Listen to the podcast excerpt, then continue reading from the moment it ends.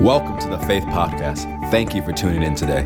I'm Pastor Kerrick Butler II. We believe today's message will empower you to make Jesus famous in every area of your life. Here's today's message. Amen. Say, I take eyes to see, I take ears to hear. Today, I will receive exactly what the Holy Spirit has for me. And I forgive everybody of everything. You may be seated. Open your Bible to Psalm 138. Psalm 138. We're in a series we're calling The Age of Heroes. The Age of Heroes. And one of the things the Holy Spirit let me know very clearly concerning the series the series is not meant to be a teaching series, even though there will be teaching. It was meant to encourage you, it was meant to inspire you, it was meant to exhort you and lift you up to accomplish what God has called you to accomplish. So, when we started the series two weeks ago, under the leading of the Lord, I told you to write on the top of your notes, because every time you come to church, you should be prepared to take notes. Amen? We said on the top of your notes, write two things. One, a dream that you're believing for God to bring to pass in your life. And the second thing was to be honest with yourself and write down a dream you gave up on because you said, I'm too old, I'm too this, I'm too that. It can't come to pass now.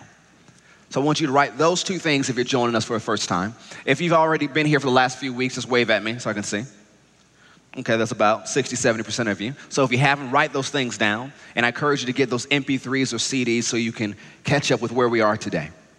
So, the age of heroes, we said a hero is a person who is admired or idealized for courage, outstanding achievements, or noble qualities. We said the age we live in requires heroes. It's not an age for weak Christians, it's not an age for those who are standing on the fence. It's an age for those who are willing to be bold, willing to step out, willing to stand for God. This is the age of heroes. So, we covered the stories of Daniel of Shadrach, Meshach, Abednego, of Esther and Mordecai. And today we're going to look at two different stories. And so today's installment is called The Age of Heroes I Can Still Take a Giant.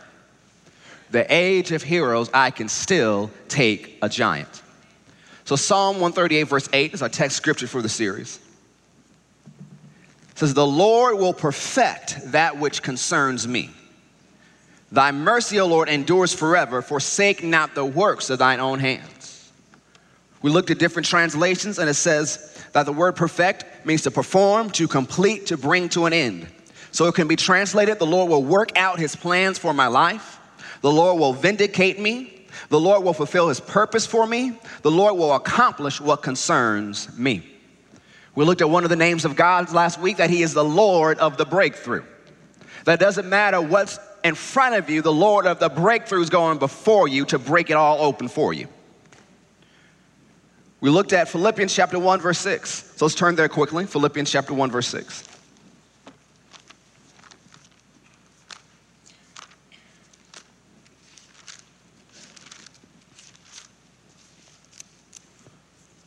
Philippians chapter 1, verse 6. Notice what Paul is telling to the church at Philippi.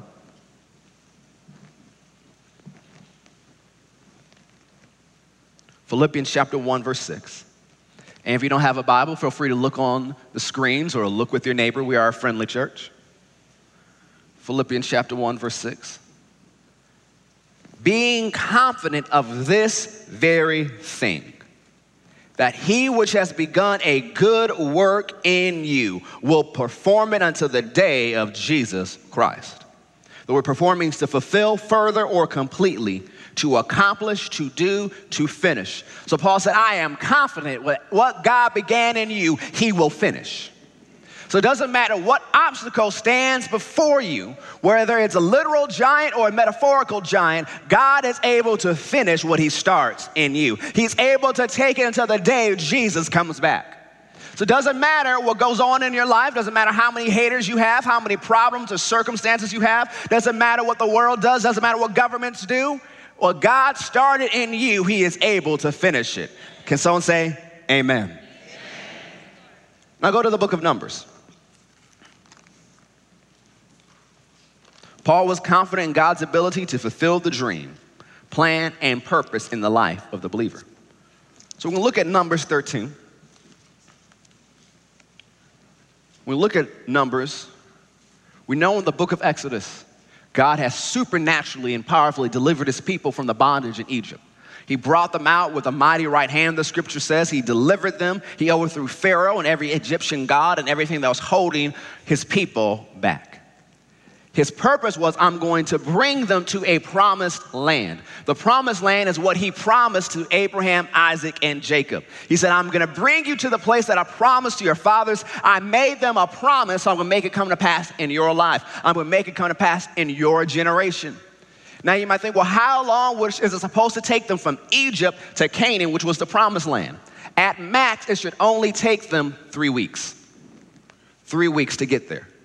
So let's look at Numbers chapter 13, verse 1. They're on the edge of the promised land. And the Lord spake unto Moses, saying, Send thou men that they may search the land of Canaan, which I give unto the children of Israel. Of every tribe of their fathers shall you send a man, every one a ruler among them. And Moses, by the commandment of the Lord, sent them from the wilderness of Paran. All those men were the heads of the children of Israel. And we're going to tune in to verse 6. It says, Of the tribe of Judah, Caleb, the son of Jephunneh. So God's idea is take 12 leaders, 12 noble men of the tribes, send them out, let them gather report, let them see the land is exactly what I said, and have them come back and bring word to my people. Let's pick up with verse 26. So they go out and spy the land 40 days. They see how great the land is how great the fruit of the land is. They bring back a branch of grapes that is so large it had to be carried on two poles between people. They talk about how prosperous the land is, how it's the greatest place to have a nation. And they went and came to Moses and to Aaron and to all the congregation of the children of Israel, into the wilderness of Paran to Kadesh, and brought back word unto them. Underline the word word. And unto all the congregation, and showed them the fruit of the land. And they told him and said, We came into the land where you sent us, and surely it flows with milk and honey, and this is the fruit of it. So it's exactly like God told us it was. Nevertheless, or but. Sometimes our but gets in the way. The people be strong that dwell in the land, and the cities are walled and very great. And moreover, we saw the children of Anak there. Anak and his kids were giants. The Amalekites dwell in the land of the south, and the Hittites and the Jebusites and the Amorites dwell in the mountains, and the Canaanites dwell by the sea and by the coast of Jordan. So it says, yep, it's exactly like God said, but there's some resistance, there's some problems, there's some giants, there's some strong cities. So they're going on giving all these reasons why it can't be what God said it's gonna be. How many of you know that God knew there was some resistance in the land? A lot of people believe for their promised land or for their season to come, but they forget when you get to your promised land or you get to your due season, there will be resistance. You think just because you got to your due season, Satan will not try to try you?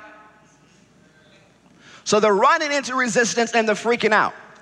And Caleb, still the people before Moses, says, Let us go up at once and possess it, for we are well able to overcome it. So, although there's resistance, although there are giants, although there are strong cities, although there's this and that, we are more than able to overcome it. Let's go right now. But the men that went up with them said, We be not able to go against these people, for they are stronger than we. And they brought up a what? What's that word? Now, when we think of evil, we think of people who do horrible things, tragic things. But notice what the Bible also calls evil a report of unbelief. Brought up an evil report of the land which they had searched unto the children of Israel, saying, The land though which we have gone to search it is a land that eats up the inhabitants thereof. And all the people we saw are in it men of great stature. And there we saw the giants, the sons of Anak, which come of the giants.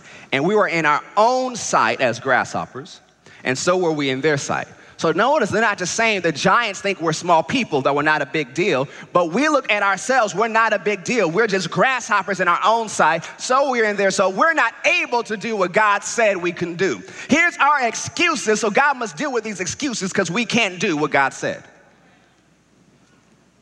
chapter 14, verse 1. And all the congregation lifted up their voice and cried, and the people wept that night. Everybody, a national pity party. Not a little depressed. They all began to yell and cry. Millions of people. And all the children of Israel murmured against Moses and against Aaron. And the whole congregation said unto them, Would God that we had died in the land of Egypt, or would God we had died in this wilderness? And wherefore hath the Lord brought unto us this land to fall by the sword, that our wives and our children should be a prey? Were it not better for us to return into Egypt? And they said one to another, Let us make a pastor and let us return to Egypt. Notice they're switching allegiances. Why? Ten men brought back word unto them brought back an evil report, brought back a report or a message or a gospel that didn't agree to what God said. And the people believed the word of these 10 spies, and they said, Let's reject Moses, let's reject Aaron, let's pick us another captain, another leader, another prophet, another pastor, and let us go back to Egypt. Let's do what we want to do. Then Moses and Aaron fell on their faces before all the assembly of the congregation of the children of Israel. And Joshua the son of Nun and Caleb the son of Jephunneh, which were of them that searched the land, rent their clothes. And they spake unto all the company of the children of Israel, saying, The land which we passed through to search it is an exceeding good land. If the Lord delight in us, then he will bring us into this land and give it to us, a land which flows with milk and honey. Only rebel not ye against the Lord, neither fear ye the people of the land, for they are bread for us. Their defense is departed from them, and the Lord is with us, but fear them not. Notice he said their defense is left them. So whatever supernatural powers were protecting them before was gone. So they're saying we can take them. They said they are bread for us. How many of you know bread is not a difficult thing to eat or rip apart? If you have a problem ripping bread, there's some other issues I need to be healed. He said it's so easy, they are breakfast for us. So let us go and take the land. If God delights in us, He promised it to us. We will get everything He promised. Verse 10 But all the congregation bade stone them with stones. Kill them. We don't like what they're pre- preaching. We don't like what they're praying. Go ahead, kill them. Post something bad about them on Facebook. Tweet about them. Post it. And the glory of the Lord appeared in the tabernacle of the congregation before all the children of Israel. And the story goes on. The Lord says to Moses, How long am I going to deal with your people?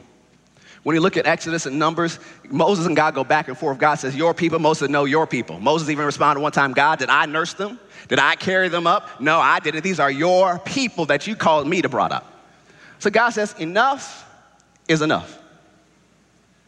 And he says, You've been saying all these 10 different times, we're gonna die in this wilderness. We're gonna die in this wilderness. We're gonna die in this wilderness. So he goes, Fine. Have it your way. You have my permission. You may die in the wilderness. Be careful what you say. They were murmurers and complaining, so they kept murmuring and complaining, and what they complained came to pass. So he said, A whole generation will die in the wilderness. Moses, in response to that word, wrote a psalm called Psalm 90. And it's where you look at that Psalm, verse 90, verse 10 and 11, where it says 70 or 80 years by strength, and then we all fly away. Everybody knows that song. It's like, oh, we only have 70 years to live, or maybe 80 if you're really strong. And people use that as a goal to live. But that was judgment on a rebellious, disobedient, unbelieving generation. So, why set your faith to live 70, 80 years when that was the punishment? Your faith should be set to live till you're satisfied. Psalm 91 with long life will he satisfy me and show me his salvation. So don't set your faith for 70 or 80 years and then, oh, I got to fly away. No, no, no. That's if you're unbelieving. The unbeliever, 70, 80 years, but you are faith people.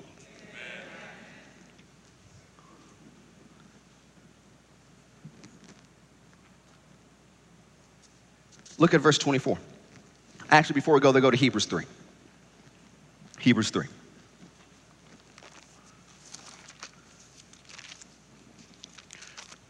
The writer of Hebrews talks about this exact scene. Hebrews 3, verse 7.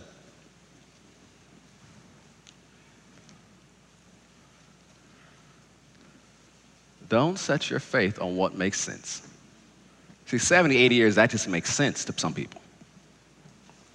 But why limit yourself to sense knowledge when you can live and walk by faith? Hebrews 3, verse 7.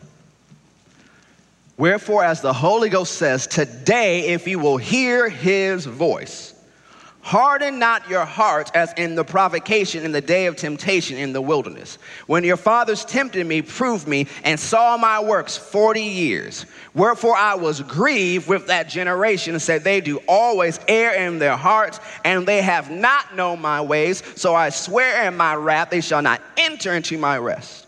Take heed, brethren, lest there be in any of you an evil heart of unbelief and departing from the living God. Because if you allow unbelief to stay in your heart, it will grow to a point that causes you to leave God. Notice the evil heart in Numbers 13 and 14 calls them say, let's pick us another leader and go back to Egypt. You cannot tolerate unbelief. You cannot tolerate fear. Fear tolerated is faith contaminated. You can't allow fear, unbelief to reside in your heart. They hardened their heart to the word of God. They began to complain. They began to whine. They began to talk against the word God brought to them, and they received another word. You have to realize in this arena of life that we're in, there will be many things that are bringing you words. But the thing is, is it a word from God? Is it a report from God? Or is it a word from the world? A word of evil, word of unbelief? Newscasters, governments, education will always bring you words, but the thing is, does that word line up with the word of God? You must make a decision every single day, not just Sunday, but every single day. Whose report will you believe? So if these spies of fear come and tell you, well, this can't happen to you, you can't be healed. Nope, you can't get a breakthrough. Nope, you'll still be like everyone else in your family. Nope, you're gonna be broke every day of your life. Nope, you're gonna be depressed. You can't get this off of you. Are you gonna believe that report or are you gonna believe what God says about you? We used to sing a song here a long time ago goes, Whose report will you believe? And then we would reply, We shall believe the report of the Lord. So let's try that for a second. Whose report will you believe? Well, that sounds like you might believe it. Whose report will you believe? One more time. Whose report will you believe? believe Let's go to Numbers 14. Let's look at the two in a generation that believed the report of the Lord.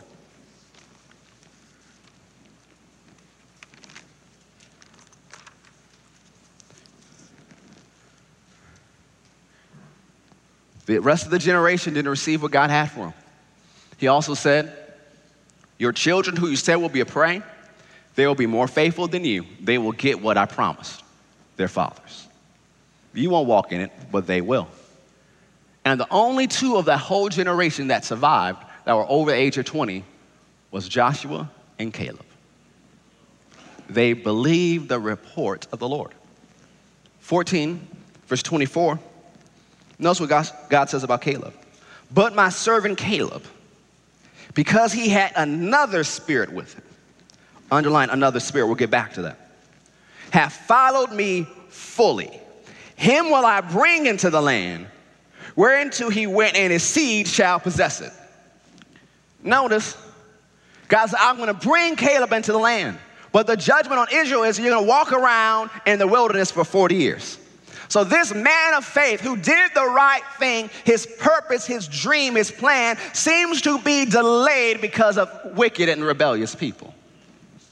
But God promised him, I will bring him in the land and he will possess it. But some things are delayed. So, go to Joshua chapter 14.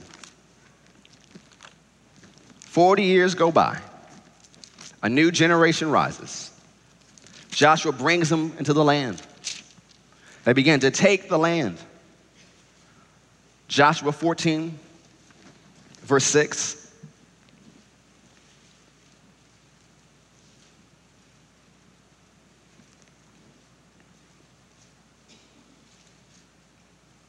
Joshua 14, verse 6.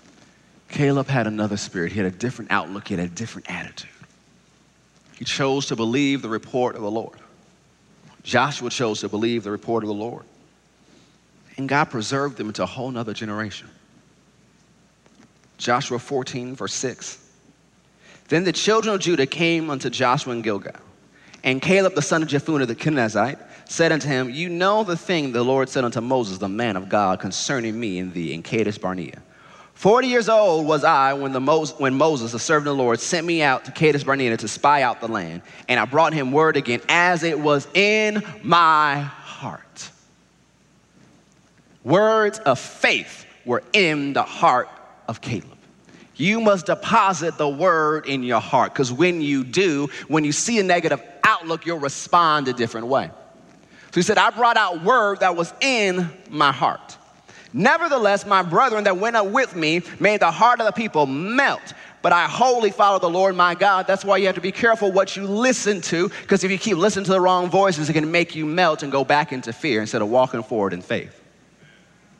You also have to look because it will try to, if it can't get you into fear, it'll try to get you into other things to try to get you back into fear eventually.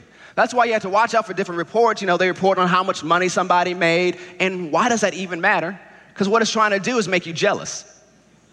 And if you get into jealousy, you eventually get out of love, then your faith won't work, then you'll be back in fear. Be careful what you listen to. Or say, well, if I can't get them to jealousy, if I can't get them to fear directly, well, let me play the race card.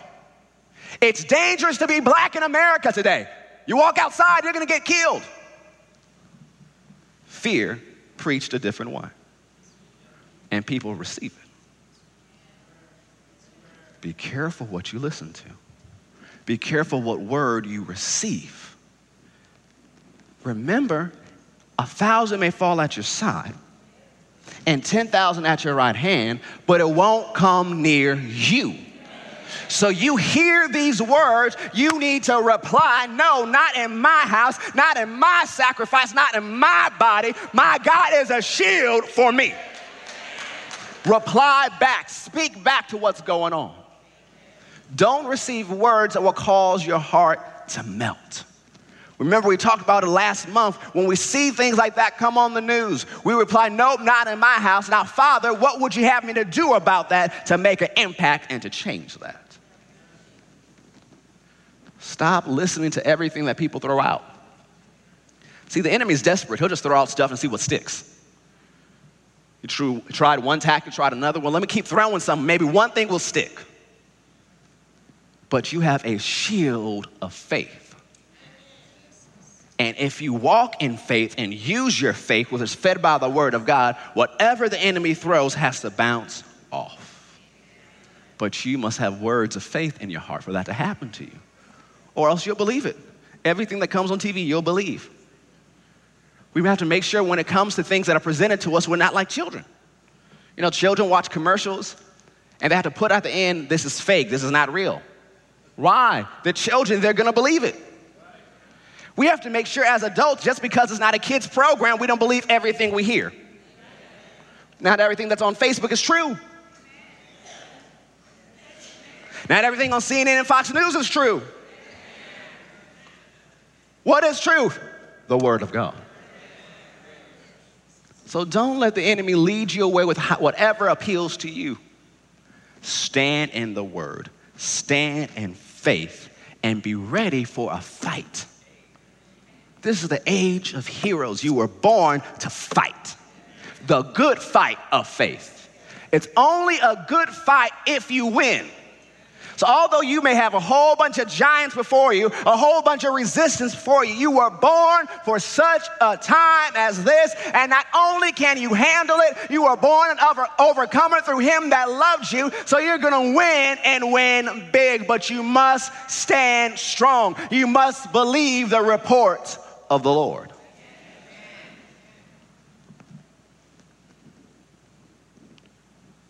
And then it continues and, mo- and I, but I wholly follow the Lord my God. Make sure you completely follow God. Because, you know, partial obedience is still disobedience. So don't cherry pick what scriptures you follow. See, I want to be quiet today. Don't just go, well, I like that scripture about healing, but forgiving that person, no, I don't like that. I don't like forgiving everybody of everything. Nope, I'm going to get them back. No, you have to walk in forgiveness. You have to walk in love. But they did this to me. Well, no one is crucifying you. You are not hanging on a cross saying, Father, forgive them, for they know not what they've done. So if Jesus could forgive them, say, oh, that's Jesus. Well, let's talk about Stephen. They're throwing rocks at his head, pushed him off a cliff. And he says, Forgive them, they don't know what they do. Well, Stephen was a preacher. No, he wasn't. He was just a ministry of helps member.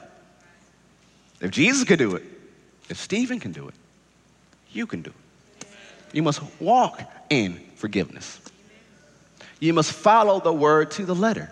You must follow the leading of the Holy Ghost. You must wholly follow the Lord so Satan doesn't have an avenue to get in and get you off course. Do everything he tells you to do, not partial obedience, full obedience. Notice what says next. And Moses swore on that day, saying, Surely the land whereon thy feet have trodden shall be thine inheritance, and thy children's forever, because thou hast wholly followed the Lord my God. And now, behold, the Lord has kept me alive. Some of you are just in here today because God has kept you alive. As he said, these 40 and five years, even since the Lord spake this word unto Moses while the children of Israel wandered in the wilderness. And now, lo, I am this day 85 years old. People think, well, now it's time for you to retire. You got God's promise, now it's time for you to sit back and relax and enjoy. But notice what it says As yet I am as strong this day as I was in the day that Moses sent me. As my strength was then, even so is my strength now for war, both to go out and to come in. Notice what he said I'm 85, but I still feel like I'm 45. I'm not just strong where I can walk around. I'm strong where I can fight. I can go to war. I can go in and I can come back. Meaning I'm stronger than my enemy, so I take them down. I come back home victoriously. God can preserve you. He can renew your youth like the eagles. So stop saying things like, well, I can't do this because I'm this age. Stop using your age as an excuse. He can renew you. He can keep you, He can preserve you. Moses was 120 when he died, but it said his eyesight wasn't dim. That means your eyes don't have to go just because you're 40. It's like, well, so and so said their eyes went. That's so and so, that's not you. And then it said he climbed a mountain. Now, a lot of us in here, we ain't 120, well, we can't climb a mountain. But Moses was 120, climbed a mountain. Nothing was wrong with him, but God said, Go ahead, climb the mountain and die. What? He had authority over death. Remember, the power of life and death is in the tongue. And what did Abraham and Isaac and Jacob do when they were ready to die? They called all the family around, prophesied, blessed them, and left. That's how you're supposed to go. Sickness doesn't have to take you out. So, well, if I keep getting healed, how am I going to die? Die like the patriarchs. Renew your mind to the fact that just because you're a senior citizen, that your best days aren't behind you. Notice what Caleb said next. Now, therefore, give me this mountain whereof the Lord spake in that day, and thou heard in the day how the Anakims were there, and that cities were great and fenced. If so be the Lord will be with me, then I shall be able to drive them out, as the Lord said. So notice he didn't say, I want to retire now because God's been faithful. That mountain, a mountain by itself is hard to take. A mountain with fenced cities is harder to take. But a mountain with fenced cities that is inhabited by giants, that is the hardest territory in the whole nation. This 85 year old man, give me that mountain. That mountain that made everybody afraid 40 years ago, I want that mountain. And if you keep reading the book of Joshua, what was the result? It says he drove them out. So these giants, these nine foot tall men, are running from this 85 year old man with a sword. A different spirit about him. You may be in your 80s, but it's time for you to chase off giants. It's time for you to impart wisdom and to pray for people and to help them to what God has called them to do. You're not done yet. 70 or 80, that's under the curse. You're under the blessing of God. If you're not satisfied, keep going. Get stronger. And if you really want to mess with your family, have another baby.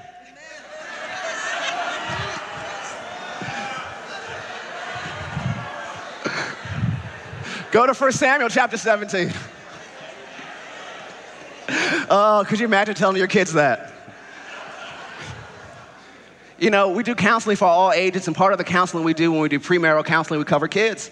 So when we have families who are getting older, they, you know, this might be the second marriage, and maybe in the 60s or 70s or 80s, we say, well, we can cover this portion of childcare, you know. We can believe God. If He did it for Abraham and Sarah, He can do it for you. They usually go, no, Pastor, we good. We're done. Don't bring that up. Don't speak that. We are done. That season has passed in our life.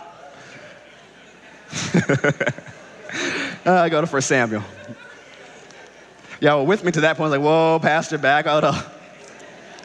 First Samuel. Caleb hung on to the promise of God that they would possess the land. Standing on that word, it enabled him to take a land full of giants and say, We are more than able.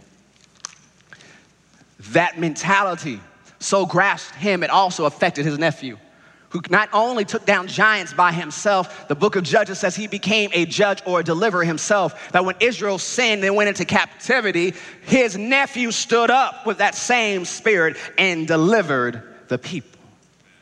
So you may just be the first person who's a giant killer in your family, the first person of faith, but that spirit that's in you can permeate the entire family till you all become giant killers.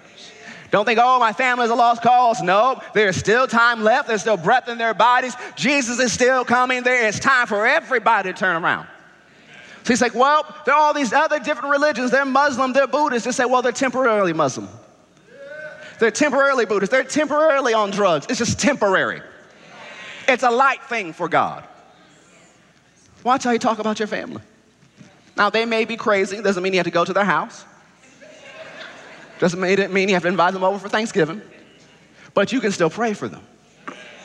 You can still intercede for them. You can still believe God for them. And you still walk in love and forgiveness towards them.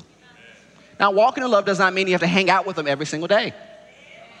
You can love people from a distance. Let the church say, Amen. All right, 1 Samuel. 1 Samuel chapter 17, verse 1.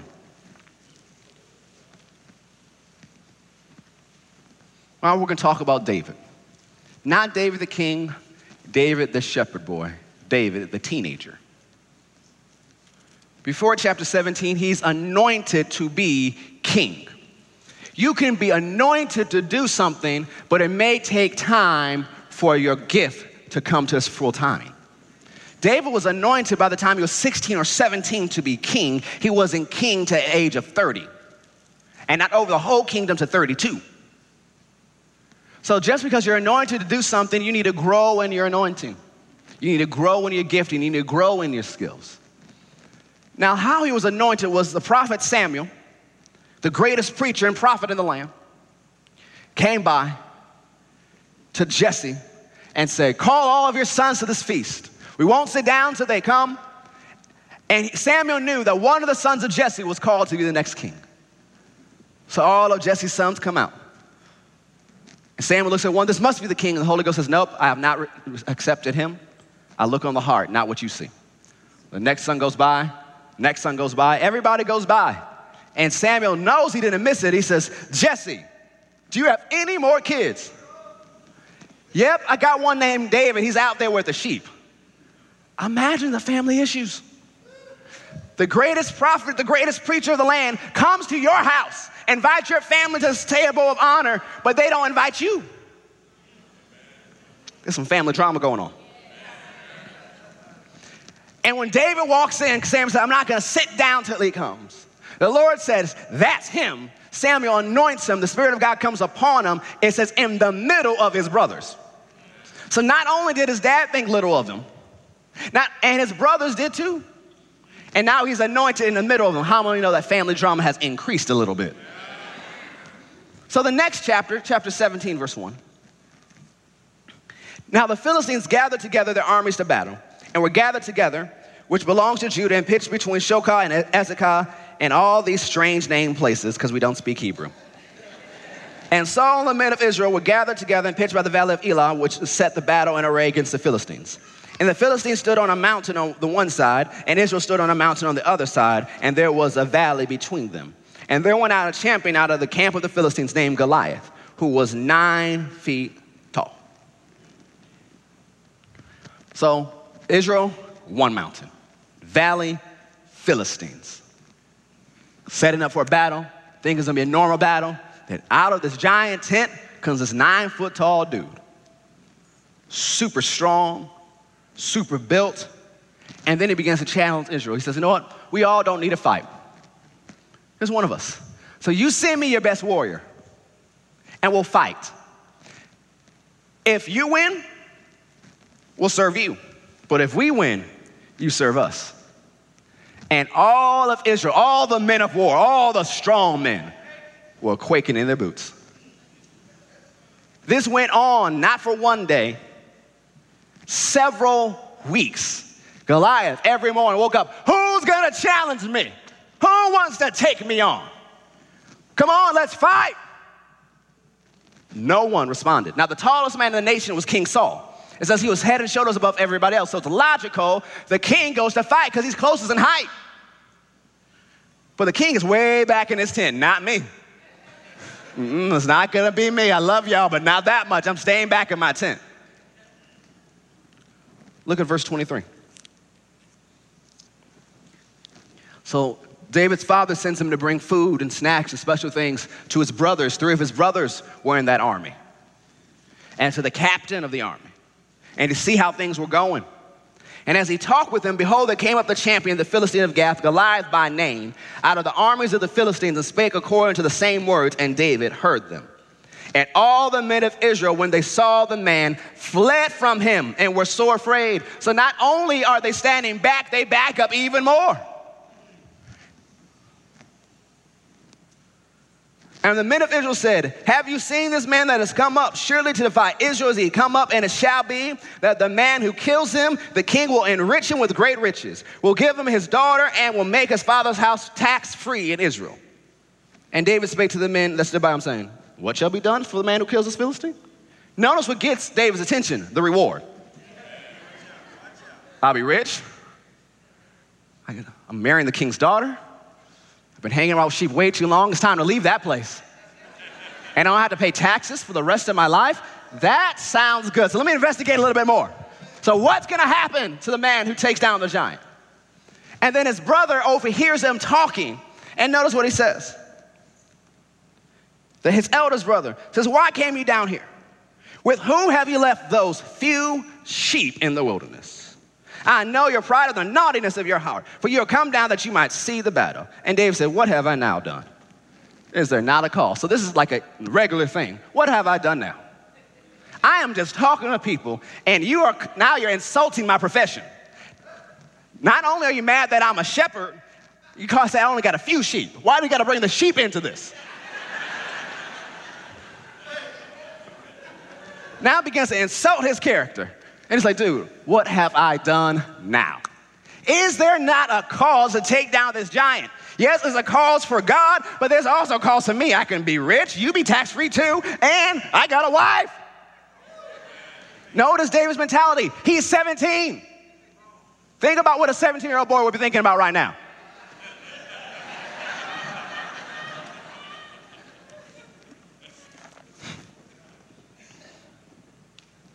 And he turned from him toward another and spake after the same manner, and the people answered him again after the former manner.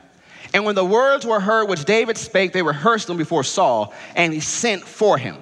And David said to Saul, Let no man's heart fail because of him. Your servant will go and fight with this Philistine. And Saul said to David, You are not able to go against this Philistine to fight with him, for you are but a youth. You are just a teenager. And he is a man of war since he was a teenager. He's been killing people since he was your age. And David said unto Saul, Your servant kept his father's sheep, and there came a lion and a bear, and took a lamb out of the flock, and I went after him and smote him, and delivered it out of his mouth. And when he arose against me, I caught him by his beard, and smote him, and slew him. Thy servant slew both the lion and the bear, and this uncircumcised Philistine shall be as one of them, seeing he has defied the armies of the living God. David said, Moreover, the Lord that delivered me out of the paw of the lion, out of the paw of the bear, he will deliver me out of the hand of the Philistine. Notice this teenager. Look, working my after school job. A lion comes out and takes a lamb. Most people at the side of the line, I quit. lamb chop is not that important. But it says he went after them, found the lion, and with his bare hands took the lion down. No gun, no slingshot, no sword, his hands. So the bear tried to do the same thing, and I did the same thing to him. You have to rehearse your victories. What God has done for you, you must remind yourself. Just like Psalm 77, when the guy said, I began to think of the stories of your mighty right hand. You have to remind yourselves of the victories that God has brought to you and through you and for you in dark hours and when trying things are in front of you. Because what you're looking at right now is not your first problem. It's not your first circumstance. God has brought you through before. So remind yourself what God has done in the past and say, He can do it again. So David, full of faith, says, This giant, this nine foot tall man, I will take him down, just like the lion, just like the bear, because he's uncircumcised. He doesn't have a covenant. I have a covenant with the living God. My God delivered me from the bear, He delivered me from the lion, He'll deliver me from this giant. And the king replies, Well, the Lord be with you. what else is going to say to that? So Saul says, Well, I can't just send you out like this. At least put on my armor. But the armor didn't fit. He says, I haven't proved these. I can't wear these. So he's like, I'm going to leave this here. I got a slingshot. He went to the river and picked up five stones. Now, you think, well, did David have bad aim? No, no, no. Goliath had four brothers. So David said, We can make it a family affair today. We have a five deal special. Y'all can go down today. Notice this confidence that came from a teenager who knew his covenant. Same confidence Caleb had. So it doesn't matter what age you are, you can have confidence that God can use you to do the impossible.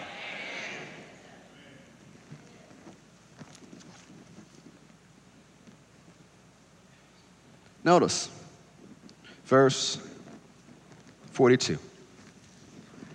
And when the Philistine looked about and saw David, that he disdained him, for he was but a youth and ruddy and of a fair countenance. So Goliath looks at him, this man of war, looks at this teenager. Not only is he a teenager, he's a pretty boy. And he disdains him. And the Philistine said unto David, Am I a dog that you come to me with staves? And the Philistine cursed David by his God. Now he starts cussing him out. Everybody's hearing this, both nations. And the Philistine said to David, Come to me. I will give your flesh unto the fowls of the air and to the beasts of the field. Then said David to the Philistine, You come at me with a sword and with a spear and with a shield, but I come to you in the name of the Lord of hosts, the God of the armies of Israel, whom you have defied. This day will the Lord deliver you into my hand, and I will smite you and take your head from you. I will give your carcass of the host of the Philistines this day unto the fowls of the air and to the wild beasts of the earth, that all the earth may know that there is a God in Israel, and all this assembly shall know that the Lord saves not with sword and spear, for the battle is the Lord's, and he will give you into our hands. Never run at your giant with your mouth closed. You must open your mouth and say something. Your giants are talking to you. Your bills are talking to you. Your circumstances are talking to you. Situations are talking to you. You need to talk back. The same God who delivered me before will deliver me again. So the giant runs at him. And you might think, think about a giant, nine foot tall dude who knows how heavy he is, running. Come on, that ground is moving. David looks at him and he takes off running too. coming through the valley, running at each other. Everybody is watching. David pulls out the slingshot. And then it said the stone not only hit him, it said it sunk in Goliath's forehead. Now, you can be a good shot, but how do you enable a rock to become a bullet? See, David spoke words of faith. And then when he acted on his faith, an angel grabbed that rock, planted it into Goliath's head. And it says Goliath fell to the ground. Everybody, no one's moving. David runs up and takes Goliath's sword. Not his sword, Goliath's sword. Ah! Click! Picks up Goliath's head. Now! Israel begins to rejoice and they charge, and it says they beat the Philistines for the rest of the afternoon. One teenager who actually believed that God could use him saved a nation. Go to 2 Corinthians 4, almost done. God can use you no matter your age, no matter your circumstance. Never run at your giant with your mouth closed.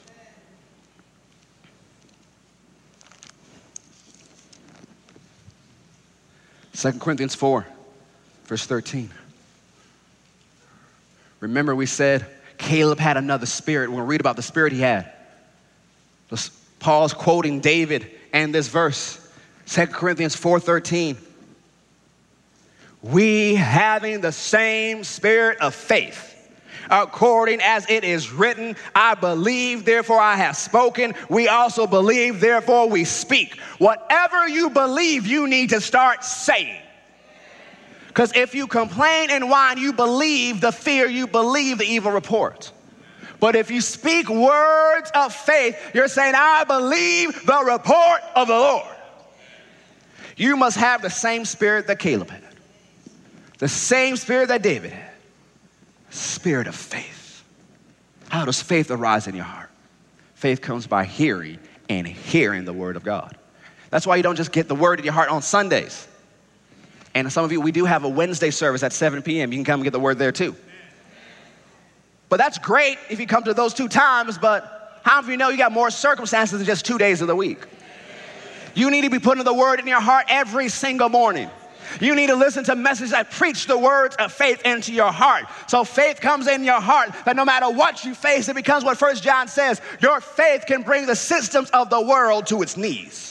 So, no matter what comes against you, whether they be physical giants or situations that seem to be giants to you, faith is in your heart. So, you open your mouth and you speak words of faith, and what you say comes to pass before your eyes. Why? The same spirit of faith, acting just like your heavenly Father. What did Jesus say? I only say the words I hear him say. That's what you need to do. Lord, what would you have me to say to this situation? Listen for those words, then reply, Thus saith the Lord. Then, after you speak those things, you rejoice. Wake up the next morning, you thank God for it again. Go to bed thanking God. Wake up the next morning praising God, believing that your faith is working believing that situations are changing. Don't lose hold to your faith. Don't let go of your confession. Believe in the goodness of God. Stand strong and see the salvation of the Lord. Because if he did it for Caleb, the senior citizen, if he did it for David, the teenager, why not you? As you already heard today, he's not a respecter of persons, he is a respecter of faith. Do you dare to believe God for the impossible? Do you dare to stand as a hero in trying times? Do you dare to let God use you in such a way that causes the world to take notice? Last scripture, Acts chapter 2.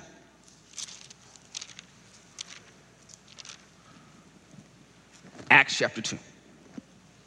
So the day of Pentecost, as Jesus promised, the Holy Ghost came. The 120 were filled with the Holy Ghost, with the Bible evidence of speaking in other tongues. The power of God came upon them. They were so loud, a crowd gathered. Come on, you know you're loud when thousands gather around to see what's going on. And they heard them talking these other languages, but they says they said how they're Joe, they're just drunk. Now, just because you are fluent in other languages doesn't mean you're drunk. Now, if they're rolling on the ground, laughing, jumping, and running, people might have a reason to believe that they're drunk. Peter replies, says, We're not drunk, it's only 9 a.m. That doesn't mean much today, but for then it meant something.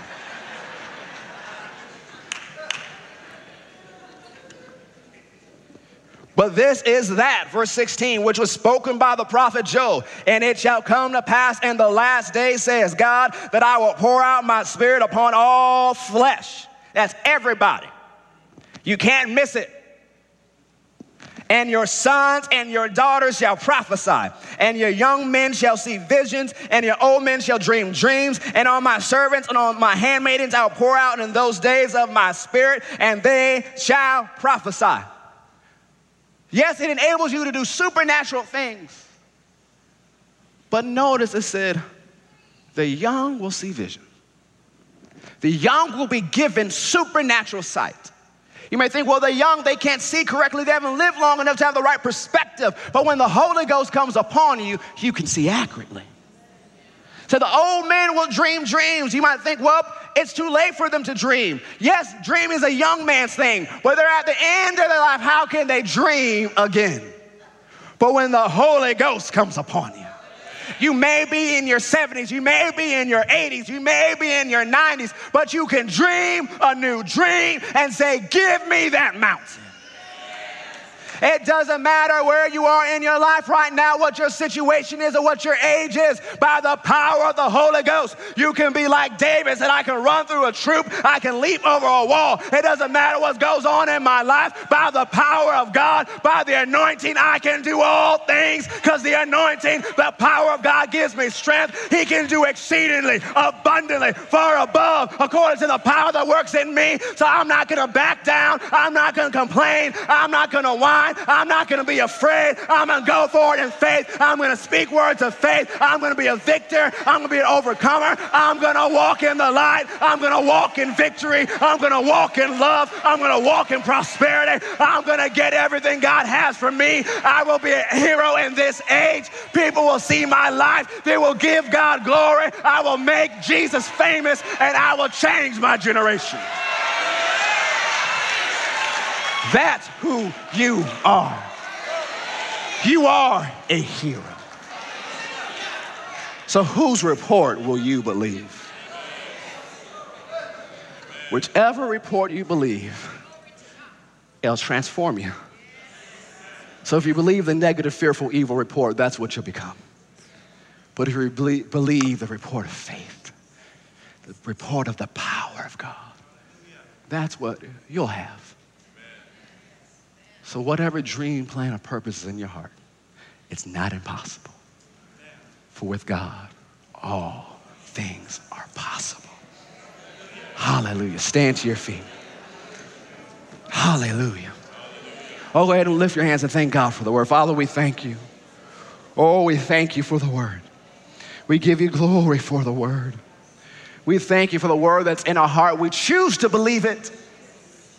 We receive it something good is going to happen to us.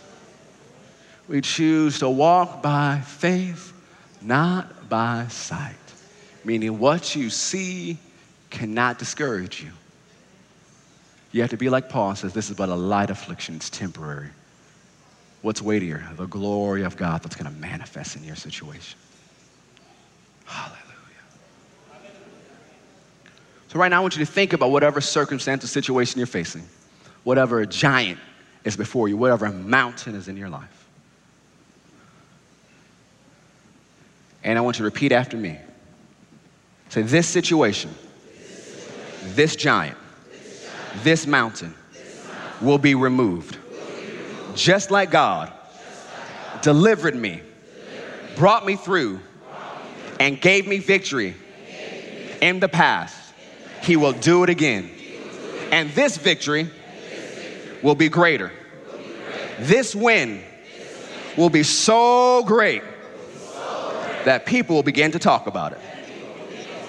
And when they come to me and ask me what happened, I'll tell them about Jesus and I'll make him famous.